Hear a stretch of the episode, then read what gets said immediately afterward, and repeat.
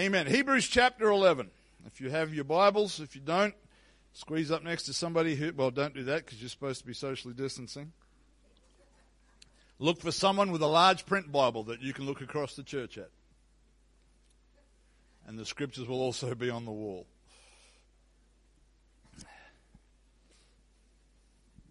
Hebrews chapter 11, starting to read at verse 1. It says, Now faith is the substance of things hoped for, the evidence of things not seen. For by it the elders obtained a good report. Through faith we understand that the worlds were framed by the word of God, so that things which are seen were not made of things which do appear. By faith, Abel offered unto God a more excellent sacrifice than Cain, who was his older brother, by which he obtained witness that he was righteous. God testifying of his gifts, and by it he being dead yet speaketh. By faith, Enoch was translated that he should not see death, and was not found, because God had translated him. If you're not familiar with that story, it doesn't mean that God changed him into another language it means that God took him. He took him from this life to the next. For before his translation, he had this testimony that he pleased God. But without faith, it is impossible to please him. For he that cometh to God must believe that he is, and that he is a rewarder of them that diligently seek him. By faith, Noah, being warned of God of things not seen as yet, moved with fear, prepared an ark to the saving of his house, by the which he condemned the world and became heir of the righteousness which is by faith. Amen. I'm going to be preaching this morning about a place for faith. A place for faith. We love you, Jesus. We, we've already prayed, Lord, but we just want to acknowledge you again and ask you, Lord, to anoint your servant. Lord, your word is already quick and alive and powerful, but we just pray, Lord, that you would Lord, that faith would build in this place, Lord, that it would be mingled together with your word. Lord, that we would see that word in action today, we pray. In the name of Jesus. Amen. Amen. A place for faith. There are some subjects in the scriptures that when we try to understand them, we try to define them in terms that work for our minds, we actually take the risk of placing limits on them that aren't meant to be there. Uh, a good example of that is the idea of God's grace. Uh, we all have some concept of what it means when we say the grace of God, and we often define grace as being the unmerited or the undeserved favor of God, which we what we mean by that is His goodness towards us is something that we don't deserve. We haven't earned it. We, we can't earn it. There's no way we can earn it. And that's a true statement. But grace is, is not just limited to that. Grace, grace doesn't only encompass the opportunity to be saved, but it also includes power to enable us to continue to walk with Jesus. The, the Lord spoke to the Apostle Paul in, in Corinthians, and he, Paul was struggling with a weakness or a challenge or an affliction in his flesh and asking God to deal with it, to take it away. And God told the Apostle Paul that his grace was sufficient or that it was enough, that God's strength could actually be made perfect through Paul's weakness, that the grace of God would get him through that without the Lord actually taking away that thorn. We have to understand that not everything painful is wrong. Not everything that hurts is evil. Sometimes there is a purpose in the pain. Sometimes God uses, you know, your natural body uses pain to get your attention. You touch the hot stove, it sends a very quick message to your brain to remove your hand because it wants to intervene in that situation. And there are things that God, God is not a sadist. He's not sitting on his throne dishing out punishment, but he allows circumstances. He allows situations to get our attention. Let's think about the virus at the moment. He's got the entire world's attention. They're not looking to him, but he's got the whole world stopped right now. And God can use things. We sang the song that He takes what the enemy means for evil, turns it for good. So God will even allow sometimes the enemy to touch our lives to demonstrate what He can do. Amen. We need to understand that. And grace is wrapped up in all of that. the grace of God, when God allows that, the grace of God will bring you through that. It's important that we, we get that grace is more than simply an opportunity to be saved that we didn't deserve. It goes beyond that. And faith, faith is another one of those subjects that we have to be careful we don't put it in a box and limit it. Uh, just because we're trying to understand it. And some of you already know this, but this chapter in Hebrews is often called the, the Hall of Faith or the Faith chapter because it includes within its verses references to men and women from Scripture who demonstrated their faith in God by how they responded to God. The, the two cannot be separated. If you have faith in God, it requires a response to God. And in our text, there's a lot of things I'd like to, to bring out in our text this morning, but for the sake of time, there are, to start with at least, there are three verses I want to touch on that give us some great insights into faith. And I'm going to do something a little bit weird. I'm going to read them backwards. I'm going to start with Hebrews 11 and verse 6, where it says, But without faith, it is impossible to please him. It's not difficult, it's not challenging, it's impossible. For he that comes to God must believe that he is, and that he is the rewarder of them that diligently seek him. In case you don't realize it, pleasing God is a really good idea. It's a really good idea. He's the King of Kings. He's the Lord of Lords. He is the judge of all mankind. He holds our existence in his hands. So he's somebody that you want to please. But pleasing God is also a good idea for each of us because it gives us access to what God wants for us. It allows us the opportunity to be in a place where God is able to make us what he wants us to be and to reveal himself in our lives in the way that only he can. So if we are going to please God. Faith is involved in believing that He exists, but also we benefit from pursuing Him or seeking after Him or wanting to have Him in our lives. The Bible says that He is a, a rewarder of them that diligently seek Him. So if we, like the psalmist said, my soul follows hard after Thee, O God. If we are pursuing God, if we are seeking God, He rewards that pursuit. He's not handing out trinkets or candy bars, but he is rewarding that with revelation of himself. He's opening understanding. He's, he's ministering in our lives. He's providing. He's doing things. Why? Because we are seeking after him. Amen. If you have, if you don't have faith, you're never going to seek after God. Then we come back to verse 3. And verse 3 says that through faith we understand that the worlds were framed by the word of God so that things which are seen were not made of things which do appear. It makes a statement that it's through faith that we understand. Now, that, that's not understanding in the way that we normally think of it, because if you can understand something, you can probably explain it. If you ask me to explain how God could speak to nothing and creation happened, I can't do that.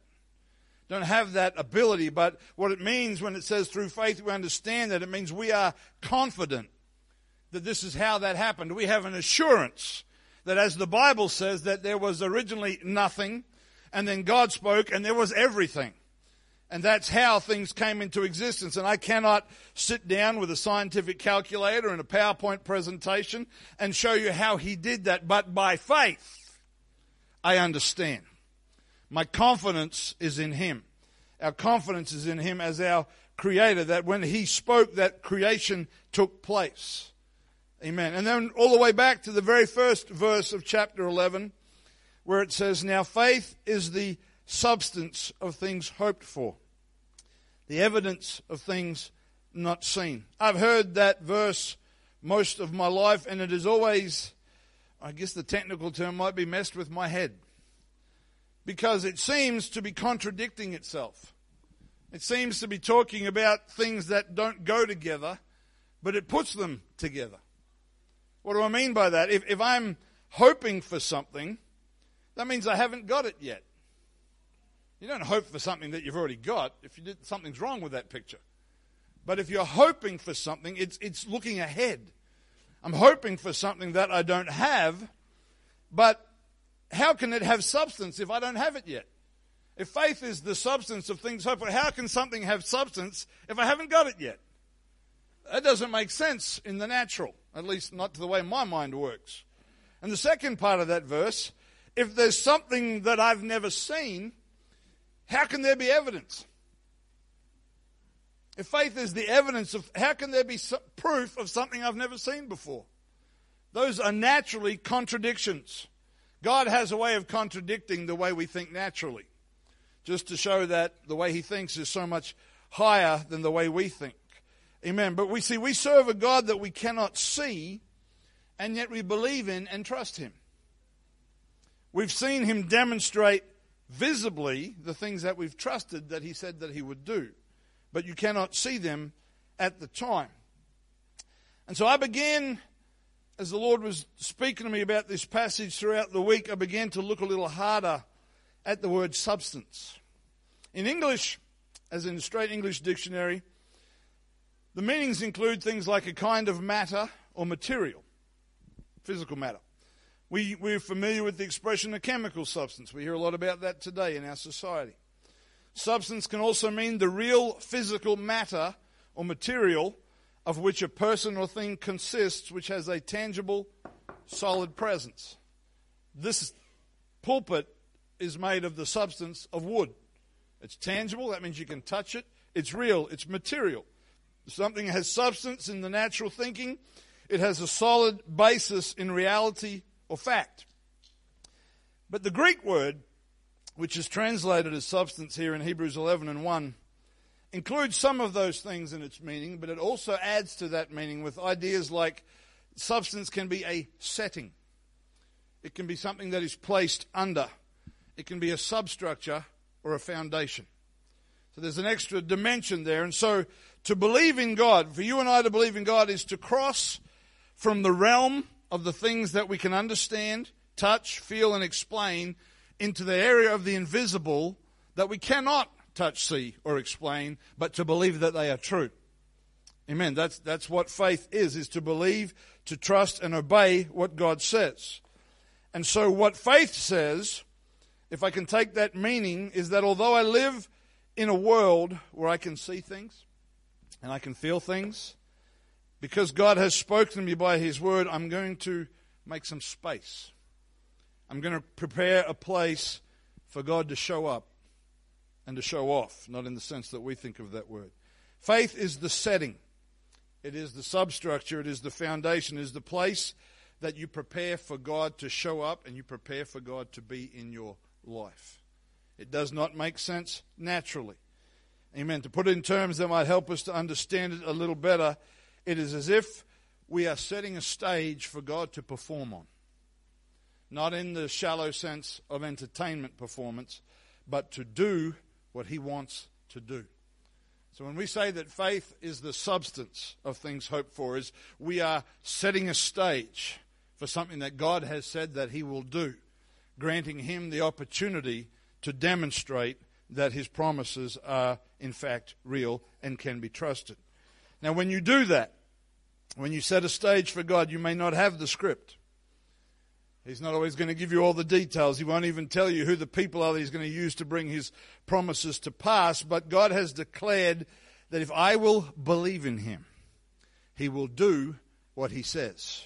We're talking about a place for faith this morning. And so if I believe in God, I'm going to make some room for him to be God in my life. I'm going to create or make space for God to demonstrate his power in my life, in our church, in our city, and in our nation. But it required, because without faith, it is impossible to please God.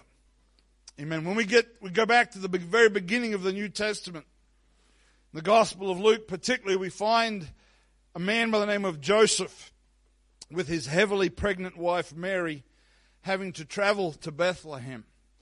Now, Joseph's natural understanding of the reason they were going to Bethlehem was that everybody had to be registered and to pay tax.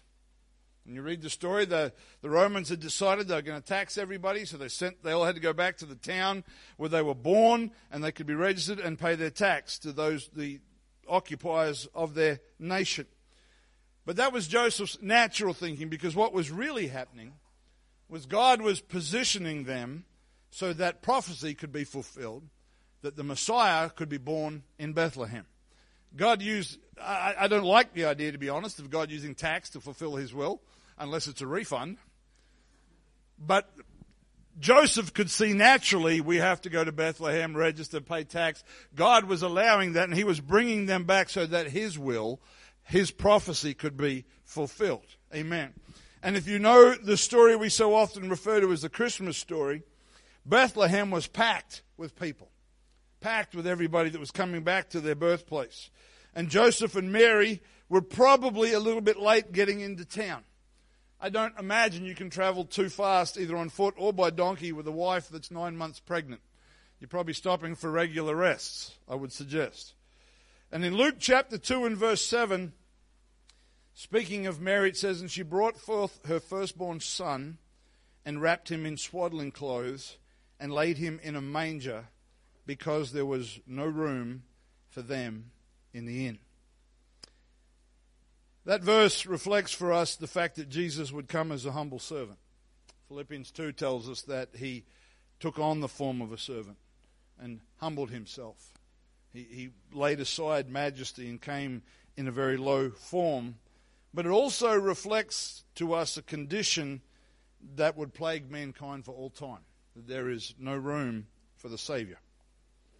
John 1 10 to 11 says, He was in the world, the world was made by Him and the world knew him not. He came unto his own, and his own received him not. His own people, the ones that he had guided for centuries, did not receive him, they did not acknowledge him, they did not make room for him. But the very next verse says, But as many, John 1 and 12, as many as received him, to as many as were willing to make a place for faith, to them gave he power to become the sons of God. And I want to encourage somebody this morning if you're willing to make a place for faith, God wants to make you his child. God wants to give you the power to live the life that he wants you to live. Amen. Back to our text in Hebrews chapter 11.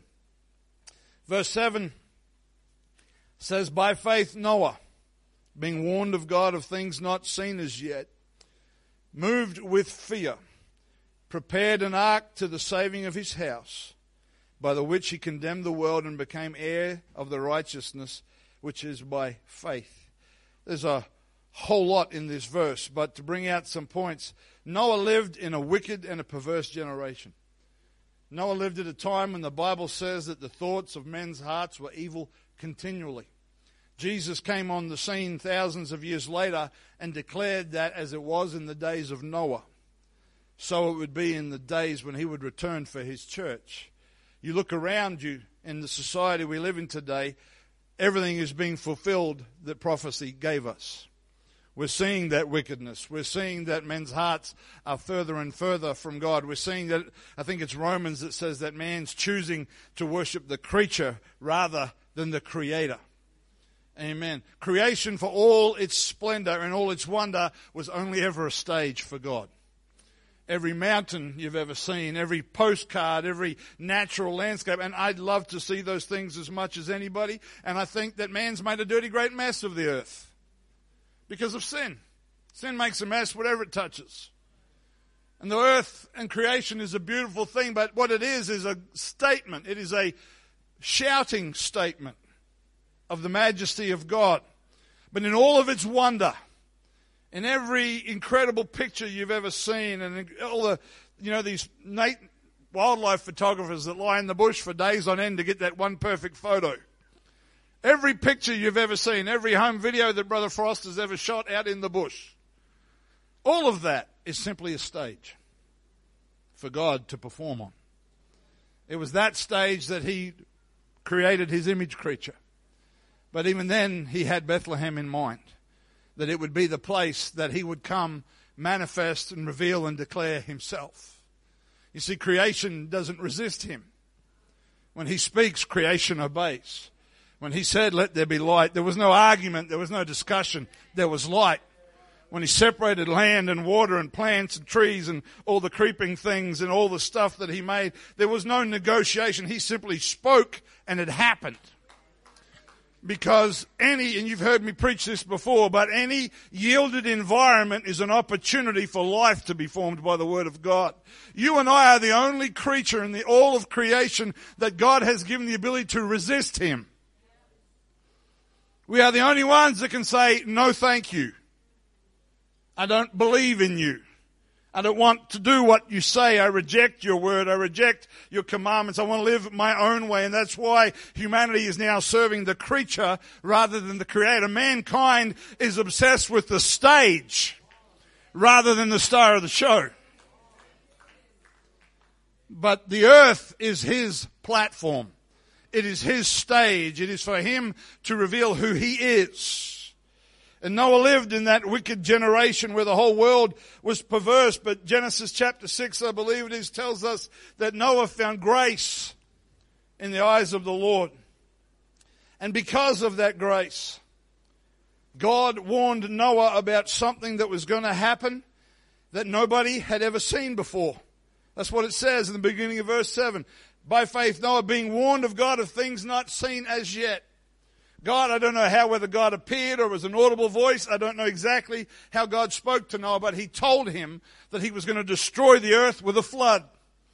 He was going to make it rain. He was going to destroy the entire earth because of the wickedness of man. And he spoke these words to a man that had never seen rain. You know, the world mocks Christians and describes God as our invisible friend. He is invisible, but I've seen him demonstrate. I've seen him demonstrate in things that I can touch. I can feel. I can look at lives and I can see them change. And just like they thought Noah was crazy, they'll think you're crazy as well. You imagine, here's Noah, the Lord appears, however it was, sound, whatever, however the form was that he communicated to Noah and says, I'm going to destroy the entire earth with a flood. Noah had to look up what a flood was. Going to rain. It's going to do what? He couldn't pick up the phone and call his pastor and say, you know, pastor, I had this crazy dream. I'm not sure if it's from God. Didn't have any point of reference to check if he was losing his mind. But from what we know of Noah, we can understand, I believe, and assume that he believed in the God of his grandfather Methuselah and his great grandfather Enoch, who got a mention in chapter 11 just before he did. And so, with reverence and fear for God, and there's nothing wrong with a healthy fear of the King of all kings, he made a place for faith in his life. He prepared an ark, and you might, I don't think it's a stretch to suggest that the ark that Noah built was the substance of his faith. God said, This is what I want you to do. He demonstrated faith. He put substance into his conviction, into his belief. God told him that this crazy idea was the only way out. It was the only escape plan from judgment and destruction. And as insane as it must have seemed you know, people still question whether it happened today because it's such a far out idea. And as crazy as it seemed to everybody around him, Noah's gigantic floating zoo was the demonstration the substance of something that he was building, but he could only hope for. He put faith into action, but the promise he couldn't see. Amen. You know, I have no doubt because humanity then was the same as humanity now. He was ridiculed, he was mocked. People probably came by on a Saturday night just to laugh at Noah for something to do. Let's go see the crazy man with the floating zoo. Well, it wasn't floating at that point. Um, I am sure that there were days that Noah felt so discouraged he didn't pick up the tools. He stayed home. He questioned everything. And the Bible says that Jesus, in his humanity, because his humanity was genuine, that he was touched with the feeling of our infirmities, that he experienced temptation, and when you read the narratives of the Gospels and you look at the interactions with people, he experienced loneliness. He experienced betrayal. He experienced those very real human emotions. So for us to think that Noah took decades to build a floating zoo and was always at the top of his game every day is an illusion. If God manifest in flesh went through those feelings, how do you think a man building the only escape plan that nobody would listen to felt? Day in and day out. He questioned things. He said, Lord, is it really worth it? You know, I mean, this is a really big boat, Lord. Could we shorten a little bit? Could we just take the nice animals? Could we just I don't know how you get two mosquitoes on an ark. I guess they just came with the, the, the rest of the animals. But they, they were there somehow. Some of you might have seen that cartoon. It shows Noah going, slap, oops. Killed one of the mosquitoes. How, you know, to, to, to Noah, I am convinced that there were days when it just, Lord, it just seems extreme. There's got to be, there's got to be somewhere in the middle of the road. There's got to be somewhere we can we can come to an arrangement where it's going to be okay, but I don't have to do all this stuff. You've been there. I've been there. Does it really matter how we're baptized? Does it, is Jesus' name really important? Do we really have to be filled with the Holy Ghost? You know, I, I know some really nice people that believe in you, God. But they don't believe what I believe. Does it really matter? Can't we find some sort of middle of the road, warm, fuzzy place where we can all sing and sit in a circle and sing kumbaya? Buy the truth. Sell it not. It's that name that everything's going to bow to. It's that name that's got to be on my soul. It's that spirit that the Bible says when he returns, that life that we already feel is going to become supercharged, if you like, and we're going to lift off this planet. And in a moment, there's going to be transformation where this mortal puts on immortality, this corruptible puts on incorruption, and we shall be changed. And I promise you on the day, nobody's going to be asking, is it worth it?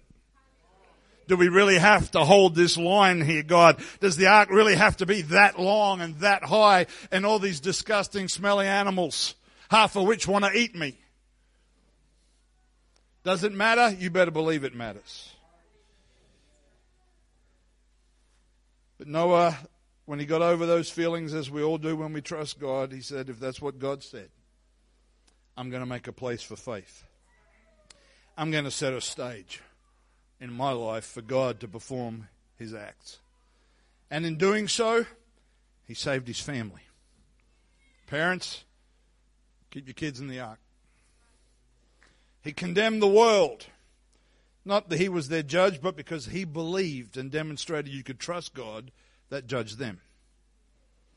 And it says that he became the heir of righteousness. God's righteousness was accounted to him. That verse, I don't know if you ever noticed, but verse 7 of Hebrews 11 begins and ends with by faith. Bookends that verse. And if you were going to set a stage for faith, if you're going to prepare a place for Jesus, you need to understand something important. He doesn't do the small parts. He's not an extra. He's not somebody that just comes on to help you make a crowd scene. He has to be the biggest name on the marquee. He has to be the one that identifies what's happening. He's the star of the show. Jesus said he would not share his glory with anyone else. And if you try to squeeze him into some bit part between the acts, you're going to miss out on the promises of God. He is the reason that we set the stage in the first place. He's not second fiddle. He's first chair. If you're not familiar with that expression, that's the, when an orchestra plays and there's groups of, I'm getting into trouble here with the musicians, but so for example, there's a group of people playing the violin. There's one violin that's first chair. They lead and everybody follows. Second, playing second fiddle means that you're almost in charge, but you're not. People don't like to be second fiddle, but God is never going to be second fiddle. Years ago, there was a an elder by the name of Brother Tom Barnes. He, he passed away some years ago now. Wonderful man of God, who in his early days he was around. Uh, long, long time ago. I, I didn't get get dates, but in the very early years of what we call modern Pentecost, he was an evangelist and a prophet and as was often the habit back then, he got himself a tent, got a marquee. And these evangelists would travel from place to place and they'd come into some town, set up the marquee on a vacant piece of ground. Sometimes they'd put straw or sawdust down on the ground, put out rough benches, and they'd preach the gospel. And Brother Barnes told a story once of how when he first got into his ministry, he got himself a big sign for his marquee that said Tom Barnes Ministries. And he heard the Lord say to him, You see how that goes for you. And instantly he got rid of that banner and got another one that had Jesus' name going across the marquee. And God used him mightily to do incredible things. Amen. I want to tell you something this morning. If you're a new believer, you need to lock this away in your spirit. If you're looking for faith to make sense, you're going to be disappointed. You're going to be frustrated. It's not going to make sense. Faith is designed to occupy the space where the natural man can see absolutely nothing at all. That's where faith goes. When humanity says it's impossible, you can put faith in that place and God can fill it. Amen. Blessed Lord. I want to talk to you for just a few minutes about a few spaces that you can make for faith in your life. The most important of all is the salvation of your souls.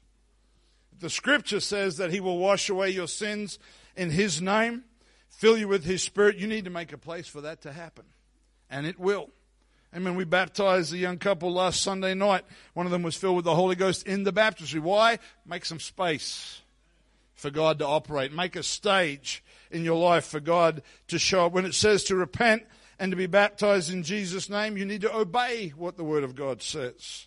When it tells us that we are to receive the Holy Ghost, don't fill your mind with every different theory and teaching and nonsense about the Spirit of God. Trust the Word of God. Make a space. When it says you shall receive the gift of the Holy Ghost, believe it, make room, and let God demonstrate what God can do.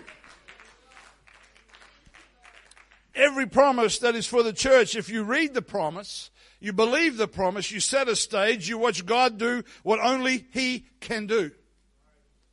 Too often we skip the God part and go on to try to fix things ourselves, and God's saying, if you'll just give me an opportunity, if you'll let me step in. The miraculous, the supernatural. Let me be very clear we are not against doctors and medicine. There are some crazy people that think Christians should never see a doctor. That's your philosophy. Good luck to you. I'll do your funeral. The man who wrote the book of Acts was a doctor. But when you're sick, when you need healing, you need a miracle, the word says, we saw it practiced this morning. We didn't set that up. People came like to call for the elders to pray for you. Have them anoint you with oil in Jesus' name. Make a place for faith. Give God an opportunity. He may want you to be healed through the skills and the knowledge of a doctor, but give him an opportunity to demonstrate what he can do. In our families, Parents, and I'm particularly going to lay this on the fathers and the husbands, lead your family according to the Word of God. Brother Frost spoke to us a little bit about it yesterday. God designed the family. It might be a good idea to talk to the one that designed it about how it should work. Amen. Teach them truth. Teach them what is right. Demonstrate it. Live it. Build an ark for your family like Noah did. Build something that will be an escape plan for your family from the judgment of God that is coming. You cannot guarantee that they will always make right choices. Some of them may even walk away from God, but don't tear the ark down. They've got to have somewhere to come back to. They've got to have something you say, this is still the only way. I've seen heartbroken parents who've had children that have walked away from truth and found themselves somewhere in the blurry, milky middle of false doctrine. Those parents will bend themselves to try and care for their children. They're tearing the ark down. Their hope is for you to keep the ark, not to compromise it. Don't turn it into some little dinghy, but keep the ark the way that God wants it to be. They've got to have somewhere to come back to. You might not see how they're going to come back, but make a place for faith anyway. It's not your job to see how it works. It's your job to have faith to see it work.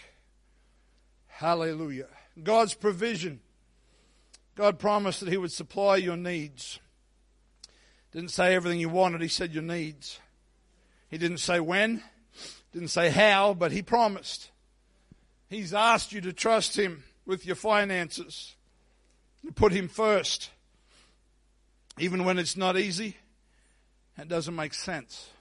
You know, it does not make natural sense to put God first when you use your finances. Because if you can do basic maths, you can work out that it doesn't always add up. But it's not about rational thinking. You know, we have people in this church who need work. We've got people in this church that have got more money going out than is coming in. And yet I see them give their tithes to God week in and week out, or fortnight in, fortnight out, whatever their pay cycle. I don't check those things, but everybody's giving online at the moment, so you kind of see it's there.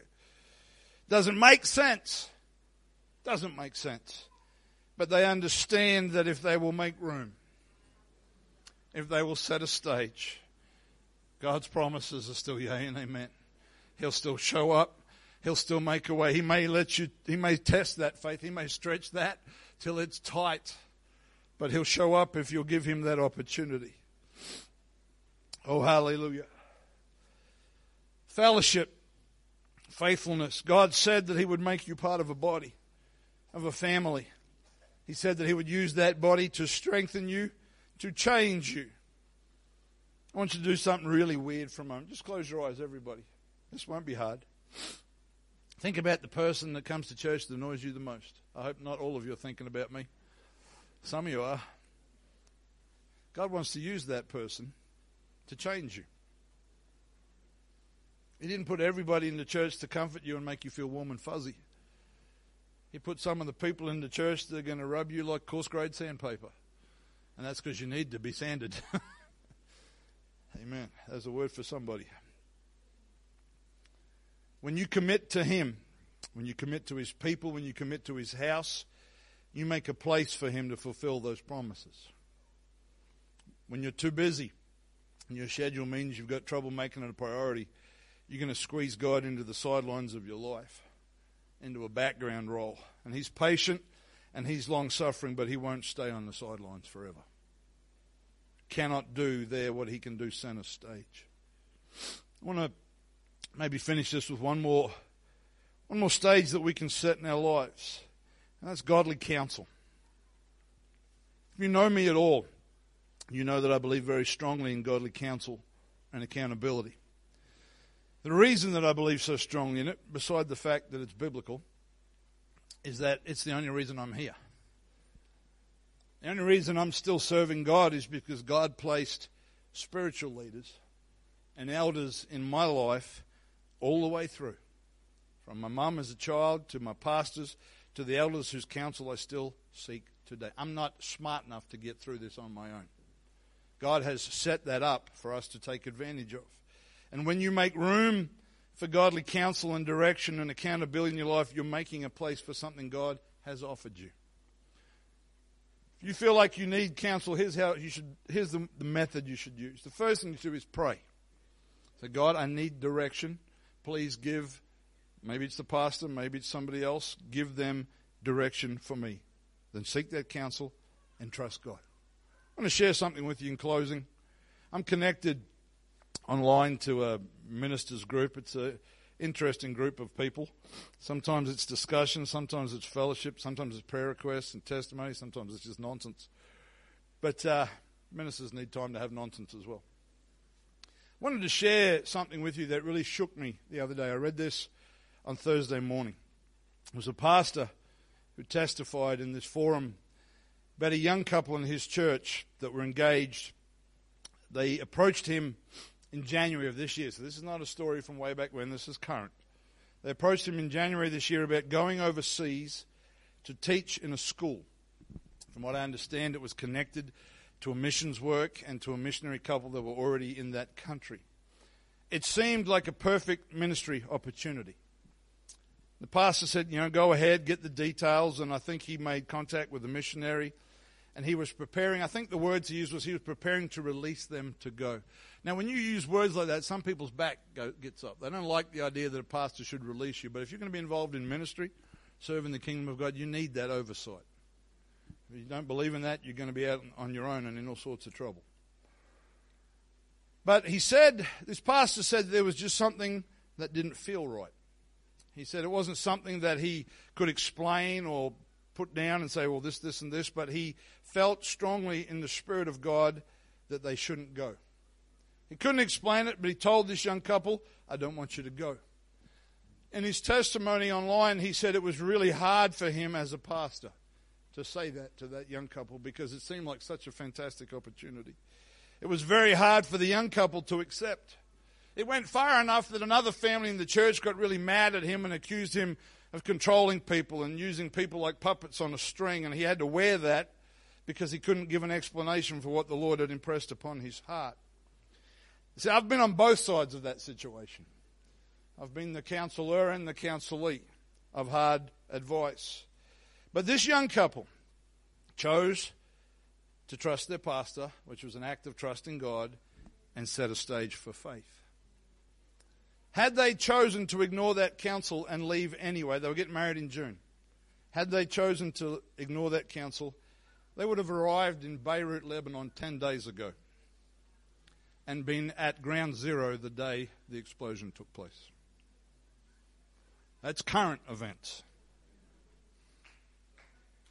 That's when I read that, I thought, Dear God, help us to make a place for faith. You know, he couldn't give them a reason. You know, that's one of the hardest things to do, is to counsel people and say, I can't give you a reason. It's just what I'm getting from God when I pray. Everybody wants a reason. If you have to have a reason for everything, you're going to have a hard time walking by faith. But sometimes we've just got to trust God. I want you to stand with me this morning, if you would. I'm not going to open the altar, but I'm going to give us a chance just right where we stand to lift our hands and say, God, help me in my life to make a place for faith. That young couple came to their pastor in the midweek prayer meeting the other night and thanked him for telling them to stay. Who knows how that would have happened? Oh God, I pray today for your people in this place, Lord God. God, we got new saints. We got